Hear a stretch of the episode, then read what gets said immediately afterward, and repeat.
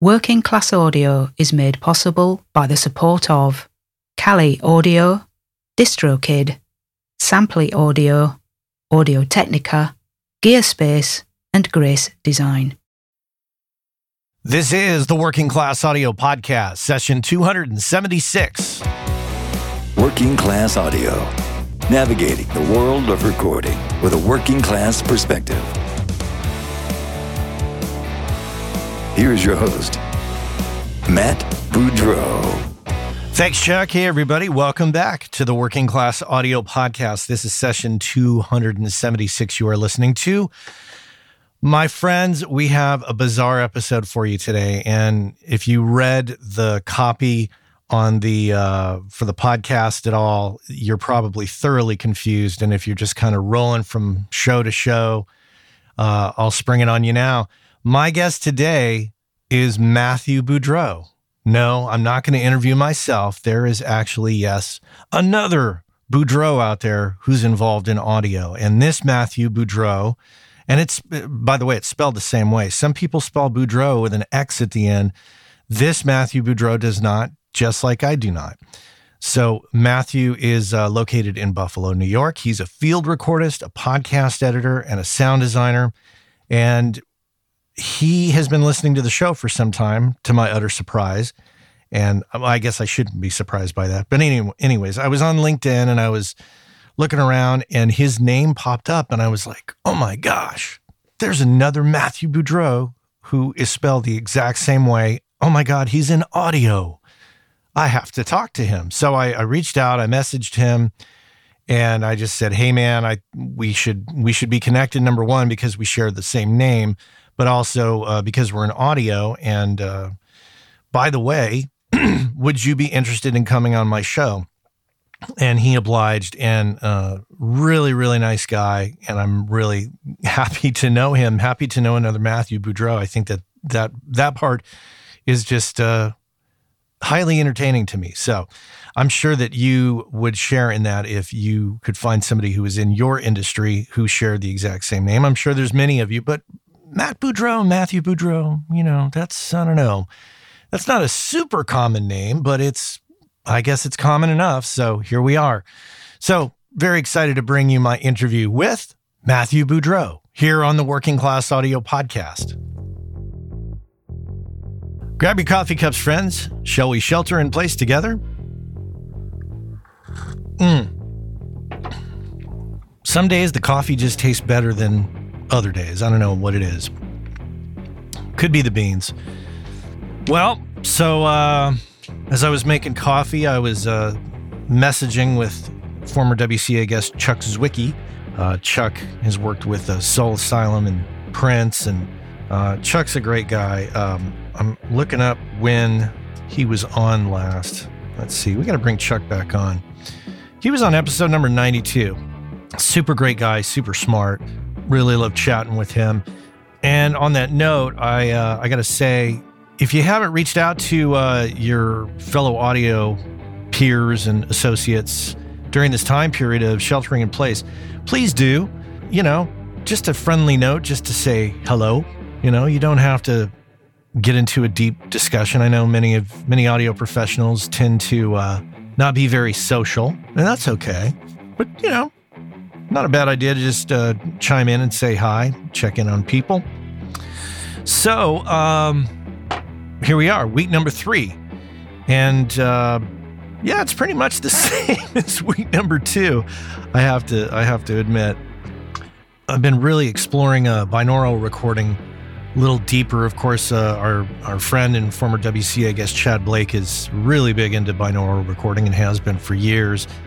And you know, the binaural choices out there are pretty wide at this point uh, compared to when Chad started to first get into it. You know, it used to be uh, the early incarnations of the Sennheiser and the Neumann heads, and now there's like uh, several companies that make products with silicone ears and some high end, some low end. There's a, a, not a, a huge choice, but there are some choices of uh, binaural mics you could put in your ears, you know, at various costs.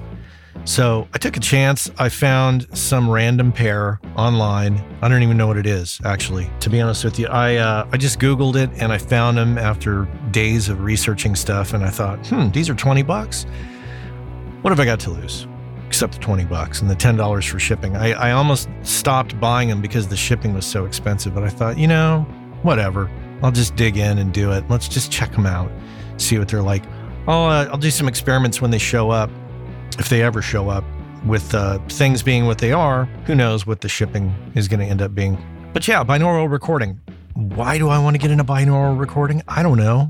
Truthfully, I mean, this time period is, uh, you know, bringing out some creativity in many of us, I'm sure. And as a result, you know, I've had a bit of time on my hands here and there where I just use my spare time to investigate binaural recording. And, um, I don't uh, have any grand plans, but uh, you never know what could come of it. And sometimes, you know, getting something like that can lead to you creating content that you love, and then that turns into, I don't know, a podcast or a YouTube channel.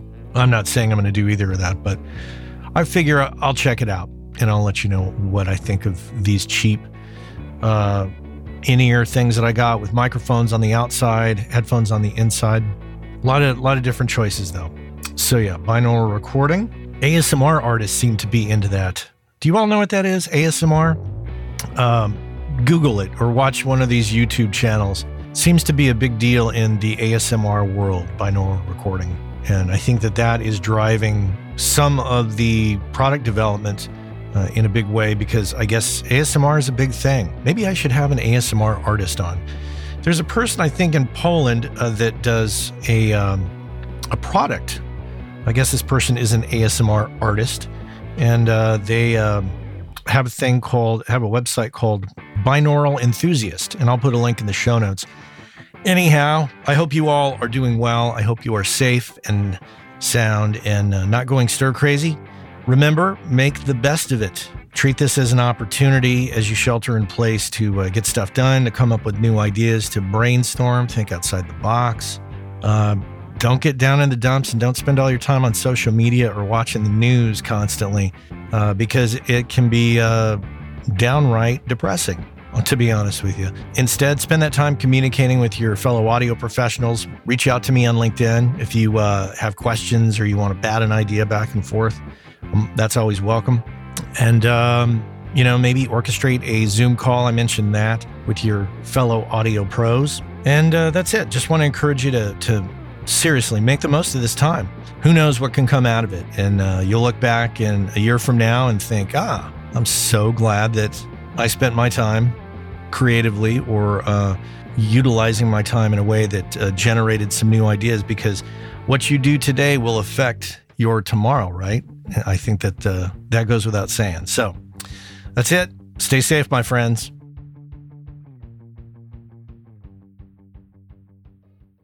Most of you already know about Grace Design and have known about them for years. Uh, they've been around since 1994. It was started by the two brothers, Michael and Eben Grace, who still run the company to this day. And you already know that they make incredible sounding products for us all.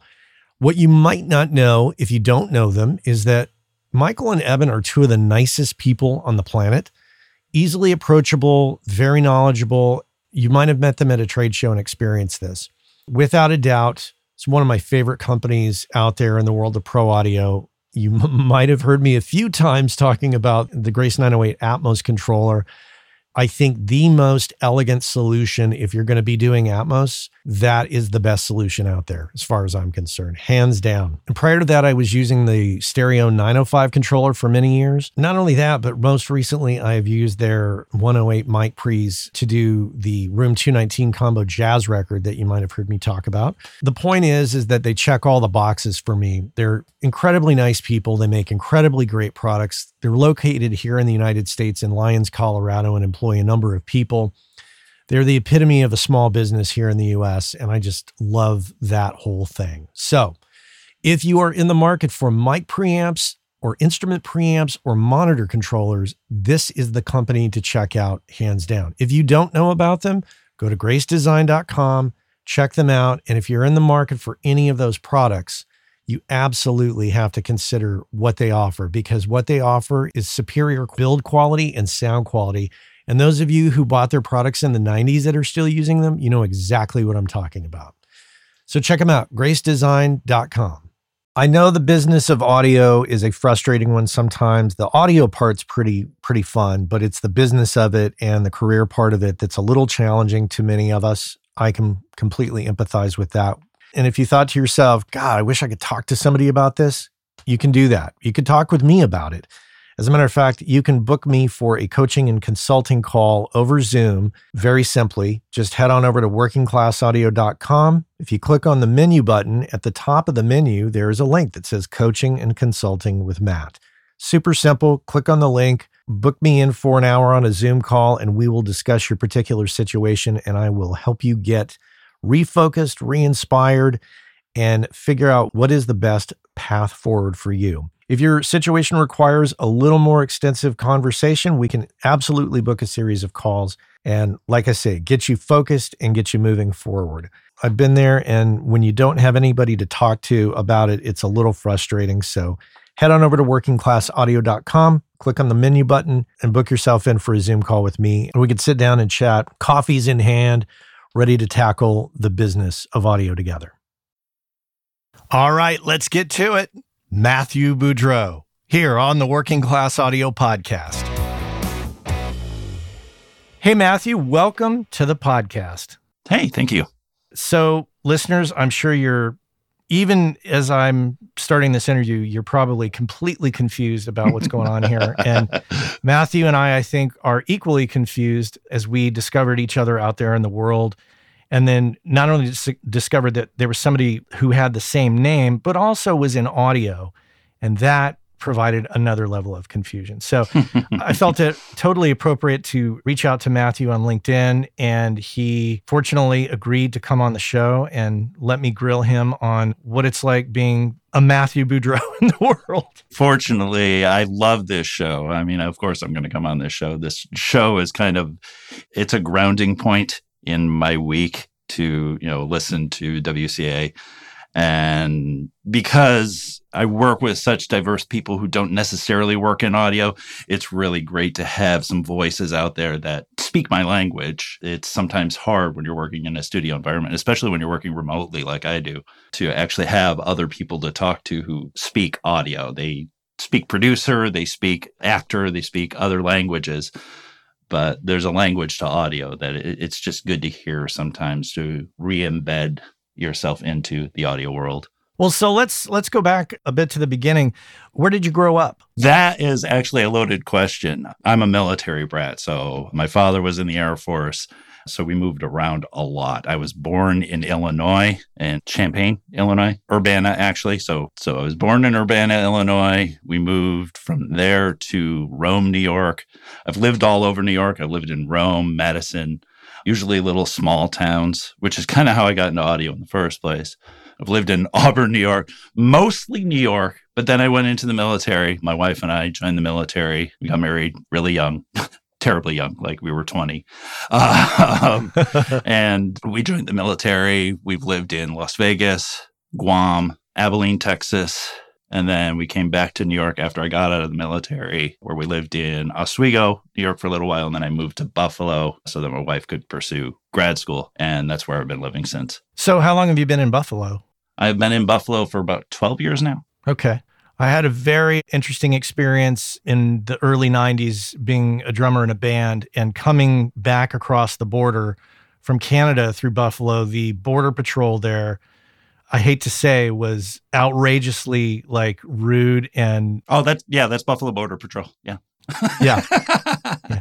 Yeah. It was stunning to us, like the amount of like, oh, in my day, when you had an earring in your ear, you know what that meant. And oh, I mean, it was. And then they they pulled us out to our trailer that was full of band gear and said, "Let's open this up. What are we going to find in here?" And we were like, "Drums, bass cabinet." Yeah, yeah. And they were sorely disappointed. I think that we weren't crazy drug addicts that they could pull in. So that's my Buffalo story. Yeah, it's weird because going into Canada from Buffalo, you meet the Canadian border guards and they're like, "Hey, well, welcome in, welcome into the uh, "Y- you just staying here for fun? You're gonna hang out? Okay, have a nice day. And coming out of Buffalo, they're like, Are you sure you're from here? I'm like, uh, no, my my house is literally right on the other side of the Peace Bridge. Well, so when did audio become an important part of your life? that happened really early. So early on, I lived in, imagine about a half acre of land. And in the middle of this half acre land is this little trailer. And the nearest neighbor is about a quarter of a mile away. And the only channels you get are UHF channels. So audio has really been part of my life since then, since I was a little kid. My parents, when I was young, used to give me the books on tape with the read along books and stuff like that. So I started off with that. So I had this record. It was a Spider Man versus Draco the Dragon record. And I used to listen to that just nonstop, nonstop. And eventually, what I started doing is we had one of those little mono cassette recorders, just the little black box cassette recorders that we had back in the 70s. Oh, yeah. So I had one of those and I started really young recording. When I was a kid, it was just I was reading my little golden books into the tape recorder to be just like the books on tape. And then just over time, that just developed into an obsession with telling stories through sound, recording spaces through sound. My parents road tripped a lot. My parents relatives, my uncles and aunts and all that, live in Mhm. Massachusetts while we lived in New York. So we traveled back and forth. It's a six hour trip. So I started really getting into listening to books on tape in the car. And so this was like late 80s, early 90s. I got hold of Stephen King's The Mist. Oh, And yeah. it was this binaural 3D surround sound experience. And Ooh. that hooked me. Like the recording itself, like the acting was kind of like, eh, for the time. They were really just trying the Kunstkopf binaural system out at the time and really developing binaural sound with that. But it was a lot of fun and it really pulled me into this idea of capturing sound in a space, capturing not only the actors and just their voices, but the space that they're acting in as part of how I tell stories. Those books on tape had such a profound influence on you. Oh, huge, huge, huge. Very, very young age. I was like reading into recorders. Like back in the day, my parents had an eight track, not reel to reel eight track, the eight track player that did recording, and I would record on those. So long, long, long time. Did you have any audio experience in the Air Force? I did have a little bit. So in the Air Force, I was a driver. I was in transportation. So I drove tractor trailers and stuff like that. So there were a couple of things that happened in the Air Force. One is while I was in the Air Force, we celebrated the 50th anniversary of the Air Force while I was there. Or was it the Mhm. 25th? I can't remember. But it was an anniversary of the Air Force. And I was stationed at Nellis Air Force Base at the time, which is like one of the premier bases in the United States. It's one of the largest bases. Everybody goes there because Las Vegas is right there. So everybody's everybody flies in and then has has their planes conveniently break down because they want us to go spend time in uh, at, at the casinos. Of course. But while I was there, we did the the 50th anniversary of the Air Force, and uh, a couple of the friends that I was working with at the time. One was a web developer, one was a graphics designer, and I was the sound guy. And we put together the Air Force web page as far as so I did a lot of the musical recording, all the speeches and stuff that were on the page. I handled the audio for that, while my two friends actually coded the web page for the event. What is it that you're doing today? What is what does your job entail? What does your audio world look like? So it's kind of split right now. So I work in like rails, like little trickles of income in order to stay in sound. I was working as a web developer and a technical writer for an R&D group here in Buffalo for a while.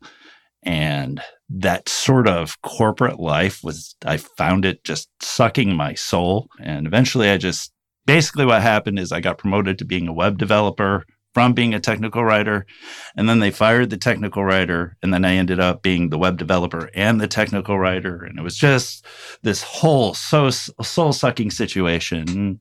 I, I hit my 40s i hit my middle age panic there and i was like you know i've just always been trying to work in sound. So one of the things that had slowed me down was that like i said i was married young. I was 20 when i got married. Yep. my son is now 23 so we had a child young.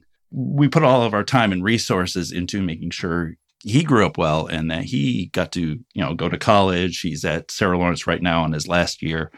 So that's when I finally decided that, okay, he's in college. He's moving on with his career now. I have time to actually focus in and move on my career. So what I've been doing up until now is I've been working in it's kind of an offshoot of podcasting where we tell stories more cinematically. So I work in audio drama, Ah, which for some it's very similar to old radio shows. yeah. For me, it's more similar to movies without the picture. That's kind of just how I design. I'm a sound designer. And I kind of got into it wholly by happenstance. I was coming out of college where I had trained in theater sound, but I really wanted to work in film sound, but I didn't have any sort of a sound reel. So what I did is I hired a writer to write a show for me, like a four episode show called 1918 and I did the sound design for that. And then it started out as being a reel, but then it started like it got out into the podcast world and it started taking a few awards and people were really interested in what I was doing with sound. I'm like, hey, maybe this is an avenue. Maybe this podcast storytelling thing is an avenue I can go down. It was really fledgling at the time, this like 2008, 2009 at the time. So the podcasting technology was slim. It was like this conversation that we're having where we're talking back and forth over Zoom. That wasn't really a possibility outside of Skype. Mm. And you know what the sound quality of Skype is when you record it. It's terrible. So Oh, a lot yeah. of it involved double ended recording like we do here. A lot of it involved just trying to do the best with the technology that we could for some of the remote recordings. I went a completely different avenue where I wanted to kind of more mimic film recording. So I would take people on location, take groups of people, work with them locally, record using XY mics and mid side mics and get a more full feeling of the space. And that's where I went with it. The other side that I work in is, and it was kind of a direct result of this, and I kind of fell into it, and it's kind of where my career is meandering now, is sound field recording. So sound effects field recording. And I specifically kind of moved into recording spaces. So the company that I created, Uber Duo, my wife and I created it. The first project that we did is we rented this cabin up in the Adirondacks and we just recorded everything we could think of that captured the space of that cabin. All of the objects within it, impulse responses, which gives you the reverb of the space, ambiances from different rooms, impulse responses from different rooms. So you had rooms coming through doors and stuff like that, and all of the objects that are kind of associated with a cabin. We sold that as a package, and it worked out really well. It pulled me into this world where there's this entire independent market. So it's independent of all the, the the corporatism and it's independent of all those things that I always kind of feel oogie about. So I ended up getting my sound effects up on soundeffect.com.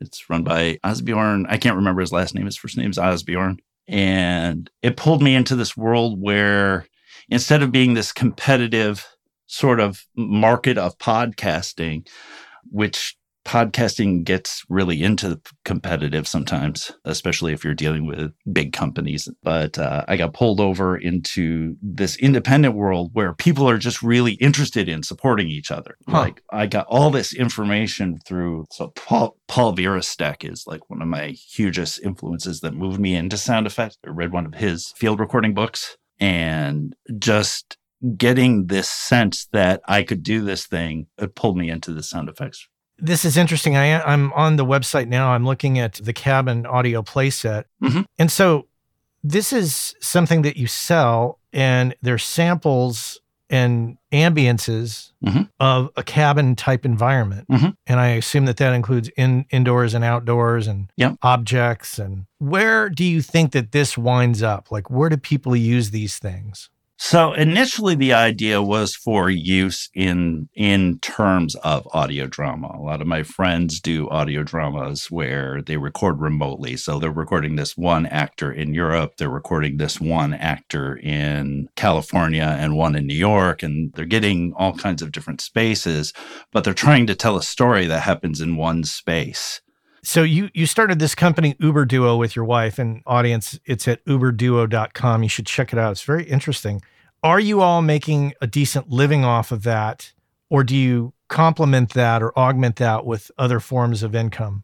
So we do. ha- My wife does work full time at a bakery. She works at the Wegmans Bakery as a coordinator, and that augments what we do. She and I kind of work on like the business and more of the storytelling projects and stuff, or what we work on together. And then Hmm. I focus on the podcast editing and sound effects side while she's working. It started out very light with like very small trickles, but I found that if I kept feeding these little trickles of resources and income, it actually made a very sustainable business. My business has almost no overhead. I operate strictly out of a home studio that Mhm. she and I built together in the dining room in our house. We don't really use our dining room, so we just turned that into a podcast studio. Plus, your cost of living and your cost of living in Buffalo is Cost of living in Buffalo is super low, which helps. Yeah. It's one of the reasons we moved to Buffalo was the cost of living was was better for us. Plus, Buffalo has a school here. It's the Buffalo Academy of Visual and Performing Arts.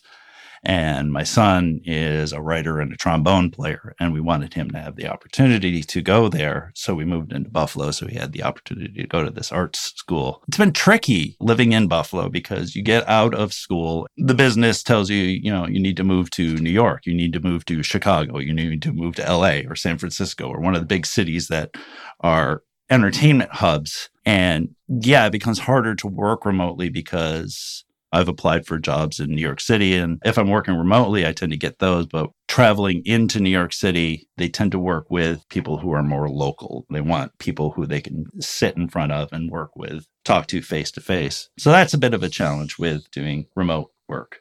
obviously as as you and I do this interview, we are a couple weeks into the declaration of a national emergency for the coronavirus, and therefore all of us are probably at home Mhm. most likely right now. And I think that this starts to open up some more avenues and possibilities that maybe people who'd never considered working from home or doing remote audio work, I think that this is going to stir that that thought a little more. It is. It's getting bigger and it's getting easier and easier to work from home. The technology's out there. Most people can afford the equipment to at least tame down their space to be recordable enough to do a podcast, even if it's just a bunch of sound blankets on the wall or that kind of thing. One of my things as I write for a show called The Podcast Host. So I work in that side of podcasting. Colin over there and Matthew McLean yeah, I, uh, th- that's another thing. I work with another Matthew, Matthew McLean. that gets confusing sometimes. So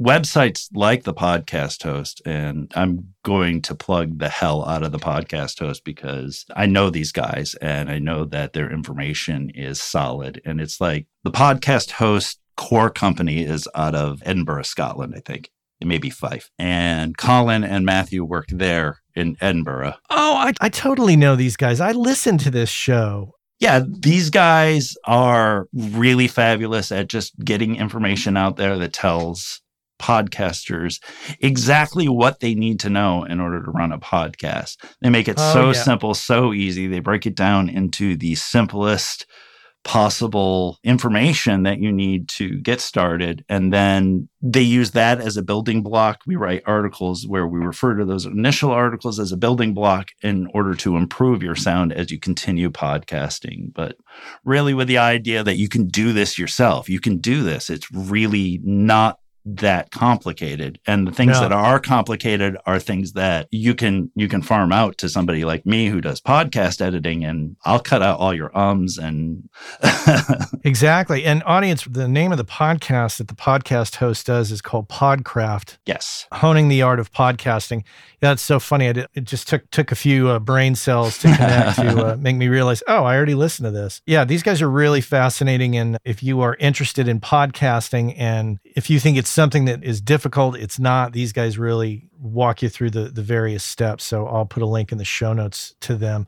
That's interesting that you're connected to them. I wanted to ask you, you've got some stuff here on on your LinkedIn page, dialogue editor, Locke and Key. Now, Mhm. that was an audio production of the Locke and Key separate from the Locke and Key that's on Netflix right now. that's correct it was about three three four years ago i think we did it uh-huh. and that is an audible production of Locke and Key we worked with both of the creators of Locke and Key and we got to work with Stephen King and a lot of great talents. But Tatiana Maslany's in it. Kate Mulgrew's in that one. I did the dialogue editing, so it got all, all recorded offsite and sent to me. But I got to hear people's techniques and their personalities for getting into acting. So, like hearing Kate Mulgrew be just Kate Mulgrew and not the character that she's playing Mhm. was really enlightening and a lot of fun. You did that with the X Files as well. Yeah, the X Files Cold Cases I worked with. Same team that did Locke and Key did X Files Cold Cases, except X Files Cold Cases pulled in Dirk Maggs from Hitchhiker's Guide. So he he did the radio series of the Hitchhiker's Guide, and he's done stuff like the Neil Gaiman stories. A lot of stuff coming out of the BBC is is Dirk Maggs stuff, and he's been like a huge influence on the audio drama community because he's right there. He's been involved in discussions with us. He's been kind of a mentor to a lot of the audio drama community. Hey, our friends over at DistroKid have created the DistroKid app for Android, which allows you to do some key things such as check your stats from Apple and Spotify, edit release metadata, upload new releases, and a host of other features. And remember, WCA listeners get 30% off your first year at DistroKid.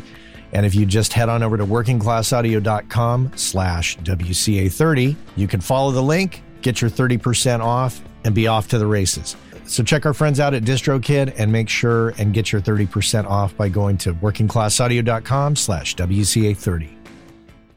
Now, I want to ask you, and I don't normally go into any kind of gear discussion, but I'm just fascinated by the thing with Uber Duo that you and your wife are doing. Like, so when you go to a cabin or you also have one about bathroom sounds, Mhm. and it looks like you have a couple others. What is the process that you use to put this together? Like when you conceive of, okay, we're going to go to a cabin and we're going to get cabin sounds. What kind of gear is involved? What kind of planning is involved and logistics? So the gear that's involved usually depends on the space. And I honestly record in as many formats as I possibly can. So I'll have like all kinds of different mics hooked up. So I'll have an XY format mic to capture a stereo recording. I'll also have a mid side so that I have a different stereo recording. Mono mics, I'm using shotgun mics. My NTG2 is probably my most predominant mic that I use to capture mono recordings. And then I use an NT4 to capture my XY recordings. Yeah, there's like all kinds of gear in the space that I'm using, trying to capture different angles. Part of the process comes with so my wife and I have a have an extremely theoretical background. She did her master's in archaeology and anthropology. And a lot of her studies were on the anthropology because she was an archaeologist. She studied space and the phenomenology of space, especially how bodies move through space. Mm-hmm. And so we kind of use that knowledge, that theory, that understanding to kind of look at a space and try to a cabin's really easy but other spaces are a lot less clear on how people would use the space unless you sit there and you, analyze the space and you think how people move through space and you try to record those things rather than just arbitrarily recording anything. So part of our process is you know we'll kind of move into the cabin find just listen with your ears. You just sit down in the silence and listen and whatever you hear in that silence is kind of what you record to start with, just to get those base layers up. And then you find elements of interaction within that space. Like, okay, so over here in this cabin is the kitchen. So, how do we interact in the kitchen? We interact with the refrigerator, we pull things out. And you try to record all of those things that you might interact with in that space. Now, that the cabin is a much, much bigger idea. It was kind of a big idea to start with, whereas the bathroom is a lot more contained. You kind of just go through your bathroom routine, and that's how you use the space. So are, are are we talking about, I mean, obviously recording toilets flushing, but Yeah. are we talking about toothbrushing or Yeah. teeth brushing? It's all the things. It's toothbrushing, it's cologne sprays, it's brushing your hair, brushing your teeth, any kind of Foley work, the shower running. Especially, I noticed that when I was looking for a lot of showers in a sound design that I was doing, a lot of them are just sounds of the shower running. And that actually makes a different sound when a body's in it because there's water splatting against the skin, there's water running down. makes a completely different sound. So I wanted to be able to emulate both the shower running without somebody in it, but with somebody in it. I had worked on a movie, an independent film that I was working on. And yeah, I just could not find shower sounds that had an actual splat of the body that I wanted. And it's possibly a little too perfectionist of me. The idea of the shower running gets the Right. point across, but sometimes I like to go a little bit too far, apparently. Sorry, honey, stay in the shower. I've been in here for two hours now. I think you need to wrap it up. I'm like a prune. what about using ambisonic recording techniques or binaural recording techniques? Binaural, I have definitely delved into as one of my favorite ways to record. I am just getting into ambisonics mostly because the equipment has just become affordable to me.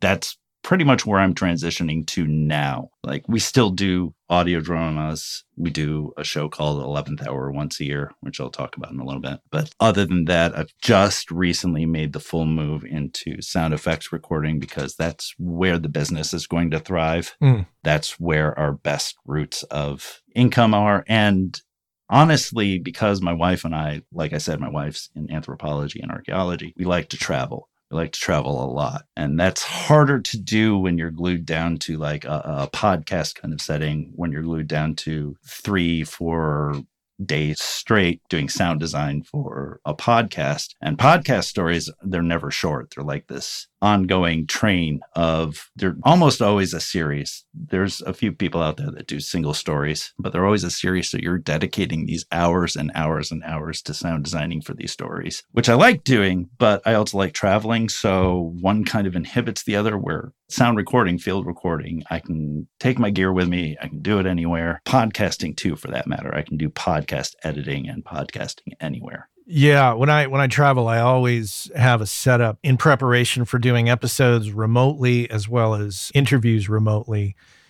Interviews remotely meaning interviews with people that I run into Mhm. physically in those environments.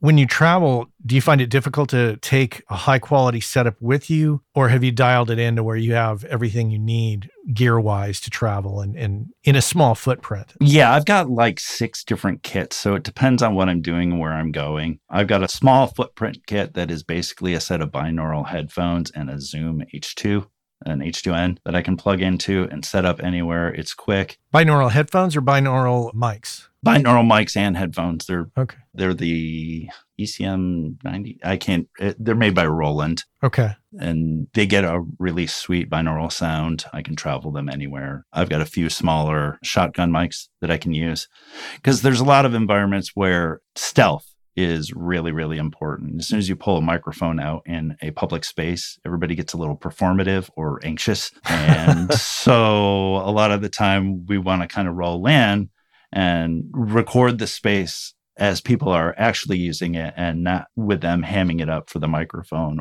Or the other thing that you run into is you pull out gear and everybody wonders what you're doing. You know, you're recording and everybody's like, hey, what are you doing? Are you recording? I was. I was I, I, I was recording. no, and it, that that's normal part of the thing. So we try to kind of go in as stealthy as possible when we're going to more public locations where a lot of people are going to be. We try to be a little more stealthy in our recording. And then we use the big gear when we're going to like a cabin or something like that, Oh, a place that we have rented out in order to record that space. We'll take larger bits of gear with us. Where do you seek inspiration for audio from? Learning new techniques or just inspiration for ideas? What things influence you now?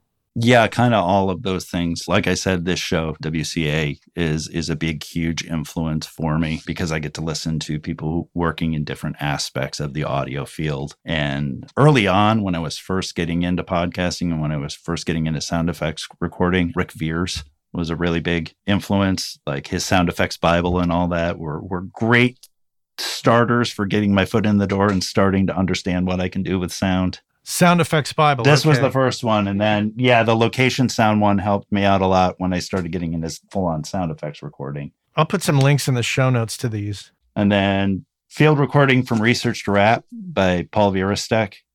About a year and a half ago, I signed up for Samply.app, and I have to report back and say that I'm completely thrilled with it and it's working out quite well. It gives me the ability to upload mixes and masters to the website and provide a super pro looking interface for my clients. They can drop comments in the timeline. They can listen on any device. They can listen to it in high res. And if I want them to pay for the mix or master before they download it, because of the Stripe integration, I can set that up. There's also Dropbox integration, which allows me to quickly create a folder in my Dropbox, which automatically syncs with Samply, makes it much more simple. You should check it out for yourself. But there's a deal to be had. So use the code WCA20. Go to samply.app or samply.app. Use the code WCA20, get 20% off, and you'll be off to the races. It's a fantastic tool that I think you're going to enjoy and will definitely make you look a lot more pro when you're delivering files to clients. Skip that whole business where you send it to them over Dropbox. That looks totally amateur at this point. Use samply.app and use that code WCA20, and I think you're going to be really thrilled samply.app. Check it out. Now, when we talk about field recording, I want to I want to get your thoughts on this. Is field recording an all-encompassing term or does it mean a specific thing? When you talk to another field recordist and you tell them that you're a field recordist, we kind of have an idea of what that means, but some of it's like really experimental and some of it's some of it is we're going out into a space and like Frank Bry, I think his name is the the the recordist, will go out and he'll rent a chopper and do some recording from that's field recording. Yeah, the problem is it's kind of a it's sort of a nebulous term, isn't it? Field recording because I'll do location recording too. And location recording is similar to field recording in that I'll go to a location and use the same type of mics and stuff like that for an audio mm-hmm. drama that I would use for a field recording. But yeah, I think field recording typically refers mostly to recording sound effects and ambience and, and spaces. When recording for binaural recording, mm-hmm. do you find that as far as results, you know, there's essentially two ways to do binaural recording that I'm aware of. Maybe you can enlighten me, but you can either wear in ear microphones mm-hmm. like the ones you were talking about earlier, or you can have like the Neumann head yeah. or some other kind of device like that. I would assume that if you're wearing some kind of in ear microphones, the realism might be more enhanced because you're using a real person's head. But the fact is, is that you're probably going to get that person's body sounds in the process. They're breathing, they're sniffling, etc. Yeah, so there's times when I'll use something basically I'll either be in the space wearing the headphones and yeah, you got to really when you're in field recording at all, you have to learn the art of stillness. And that's stillness of breath, stillness of motion. It's about not tensing up your body but kind of relaxing it into space so that it kind of flows with the environment so that the mics don't bounce against you. And yeah, it's hit and miss sometimes. Like the other day, my wife and I were out field recording and we tried to set up this stealth recording situation where she's got like one of my small shotgun microphones with a cable like running up through her sleeve so it's kind of hidden so people wouldn't see that it's there but then we realized that the cable's picking up all the noise and that's reflecting down into the microphone. Ah, that's rubbish. We can't do that. But sometimes what I do with the binaural microphones is if I really need it to be stationary, is I'll take a thing like this, which is a mannequin head with a set of ears on it, and I'll use that as the binaural effect. It creates the, you know, you put the binaural mics right in the ear and it creates the head shadow that you need in order to get that binaural effect. That's where that binaural effect comes from is the head shadow. Now, audience, what I'm looking at here that Matthew's showing me is a traditional styrofoam mannequin head. Yeah, this is straight up mannequin head. But the ears that are attached, those look like prosthetic ears. Yeah, these are prosthetic ears and they cost only like they cost about 5 5 or 6 bucks on Amazon.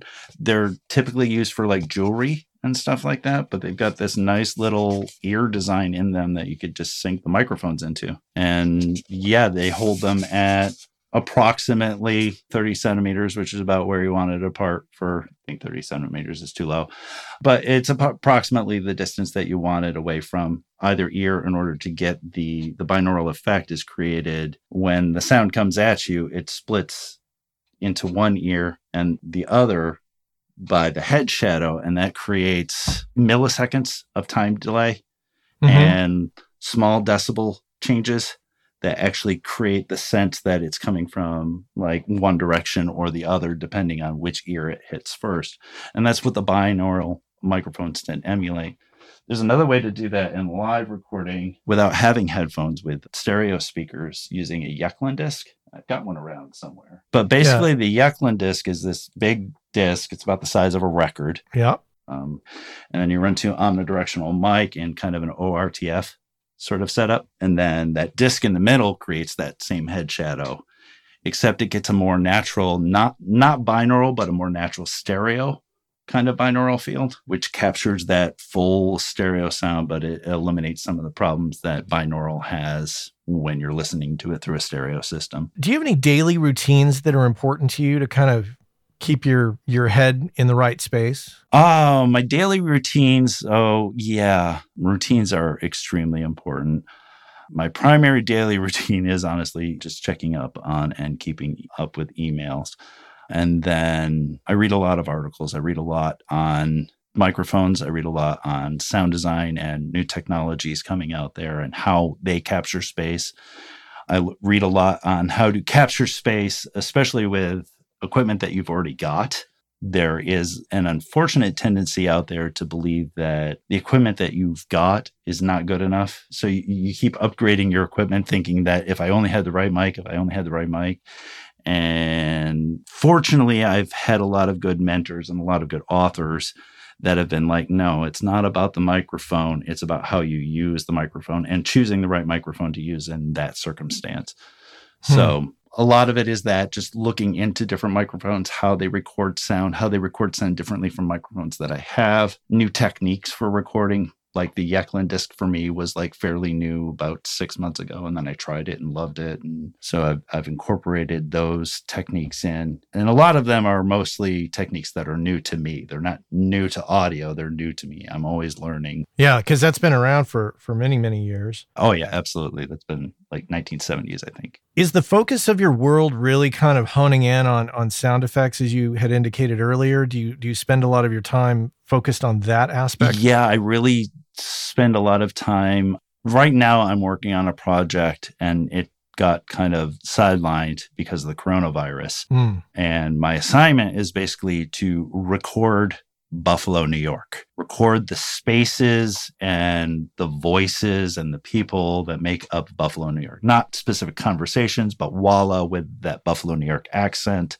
There's a big film industry that has started moving into Buffalo, New York. A Quiet Place 2 was just recently filmed around here and they're going to release that. Oh. So there's a lot of film locations that are used within Buffalo, New York. And I'm working on recording those locations, both for use in film and in any type of dramatic storytelling that involves sound effects. But yeah, like I said, we were supposed to go out this week. Actually, I was supposed to go out right after I got done interviewing with you. And like last week, or like just the week before, the coronavirus hit Rochester, which was about 70 miles from here. And Buffalo lost its mind, bought up all the toilet paper. But I think that's just across the country. We're in the same position. Yeah. Then a few cases came into Erie County, where Buffalo is, and everything just kind of went on lockdown. The St. Patrick's Day parades were all canceled. And these are like, oh no, these are the crowds that I was going out to get. oh, man.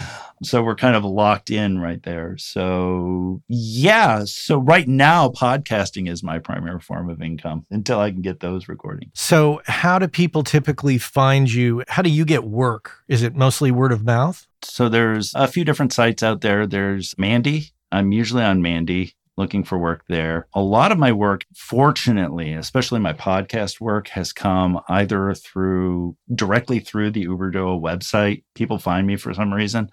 Uh-huh. And uh-huh. a lot of it credit is due to podcast host because I'm a featured writer over there. People see my work over there. They see, you know, that I'm connected with this company called Uberduo. They go to explore what Uberduo is and they hire me from there. So that's been a really big help is being involved in a podcasting community where I've kind of been embedded in the podcasting community for a long time. So people are familiar with me, at least loosely. And yeah, they come to me through those means through podcast hosts. So, audience, before we got rolling here, Matthew and I were talking about some confusion that occasionally will happen because we're both in the world of audio and we share and we share a name. And it now makes sense to me Well, you were you were mentioning there was a software manufacturer that contacted you thinking you were me. Yes. And uh, you know what? I now realize I got a message from somebody asking if I was in the military at one point and doing some some task i can't remember what it was whether it was an audio task or a journalism task or something it was as i think back now i, I don't know exactly what it was but hearing that you were in in the air force Mhm. i now think that that person thought i was you ah, see, it goes both ways. yeah if the world isn't nutty enough it now has a new level of nuttiness but at least now we know each other and Yeah. we can you know go oh no no that's not my thing here you need to talk to the other one to the other Boudreau Well, it could be worse. You could be associated with somebody who's like, "Oh, I don't want to know." Know? I know. Well, this has been great talking to you. I mean, obviously, reaching out to you and and learning about who you were and that you were involved in audio was a revelation. But it's really a pleasure to meet you and know that you're out there in the world and that we do share the same name and and the same love. and that we have the yeah that we share the same love for audio and have a passion for the craft of that. So yeah, I can't imagine myself doing anything else, honestly. Well, I'm going to put a link in the show notes to, to everything that we talked about. So, audience, be sure to check out uberduo.com. And I'll include a link to your uh, LinkedIn page as well. Excellent. So people can maybe, if they have questions, maybe they could follow up there and send you a message. Absolutely. And definitely check out podcasthost.com. I, that's honestly one of the biggest plugs I can make because those guys have helped me sustain and create a career out of audio. And I'm very much indebted to them. Absolutely. Great things to be learned from what they're doing on their podcast. Excellent. So, well, Matthew, thank you. And I don't know when we'll have an opportunity to meet in person, hopefully in the future when this coronavirus thing blows over. and we can, Absolutely. get past this. Yeah, I travel a lot. So next time I'm out the West Coast, I'll definitely uh, stop in. Yeah. Well, fantastic. Well, you take care and thanks again. okay. Thank you so much, Matt.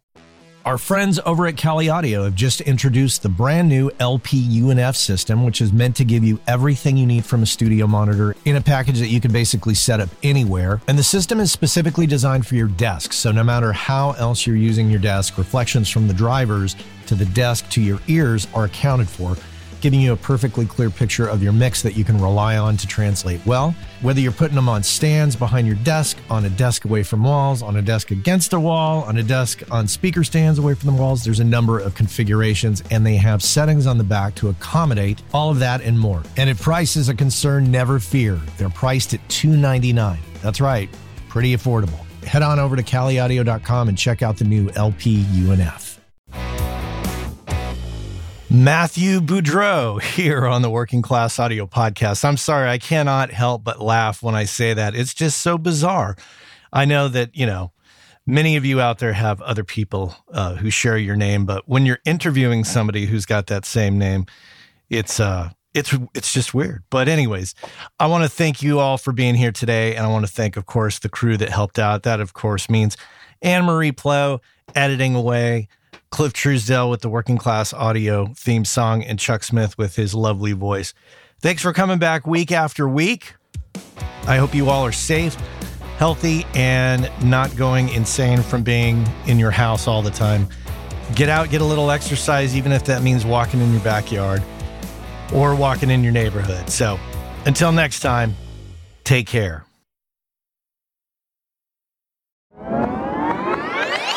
Hey, I know many of you are aware of this, but for those of you that aren't aware, Working Class Audio sponsors the forum over at gearspace.com called Audio Life. And quite simply put, it's a place where audio professionals can go to talk with other audio professionals about things other than audio gear, including life hacks, work life balance, health and hearing loss. You know, if you want to talk with other audio professionals who can identify with what your lifestyle is like and how it relates to things going on in the world outside of audio, this is a great place to go and check out. So head on over to gearspace.com, check out Audio Life, many of the same topics that we discuss here on the show on gearspace.com. So check that out.